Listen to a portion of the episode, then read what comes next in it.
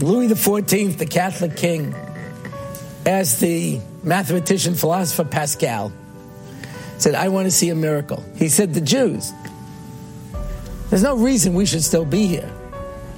It's a miracle. You know why we're here?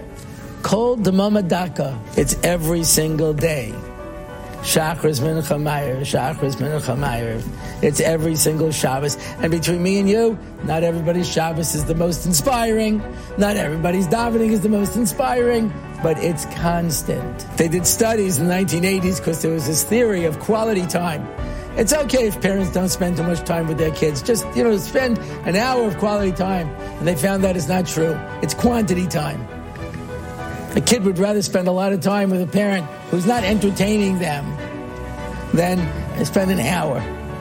Kol demamah dakah, the constant, constant voice.